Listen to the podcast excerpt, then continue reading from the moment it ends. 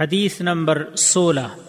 عن ابي هريره رضي الله عنه قال سمعت النبي صلى الله عليه وسلم يقول لا يصوم احدكم يوم الجمعه الا يوما قبله او بعده صحیح بخاری حدیث نمبر ایک ہزار نو سو پچاسی اور صحیح مسلم حدیث نمبر ایک سو سینتالیس، ایک ہزار ایک سو چوالیس، اور حدیث کے الفاظ بخاری کے ہیں۔ صرف جمعہ کے دن روزہ رکھنا مکروح ہے۔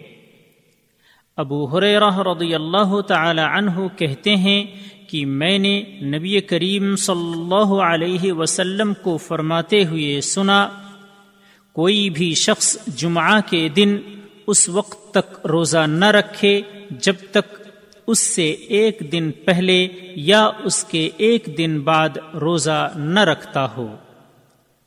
فوائد نمبر ایک، اگر معمول کا روزہ یعنی ہفتہ واری یا ایام بید نہ ہو تو خالی جمعہ کے دن روزہ رکھنا ایک مسلمان شخص کے لیے جائز نہیں۔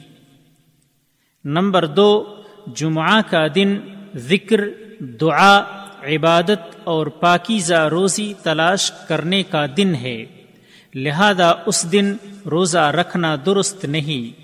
جیسا کہ اللہ تعالی کا فرمان ہے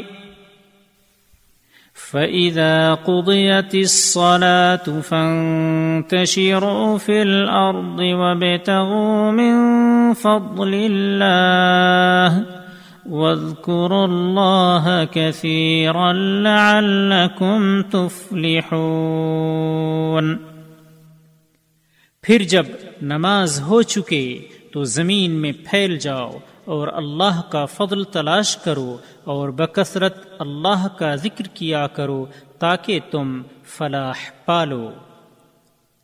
راوی کا تعارف ملاحظہ ہو حدیث نمبر تیرہ۔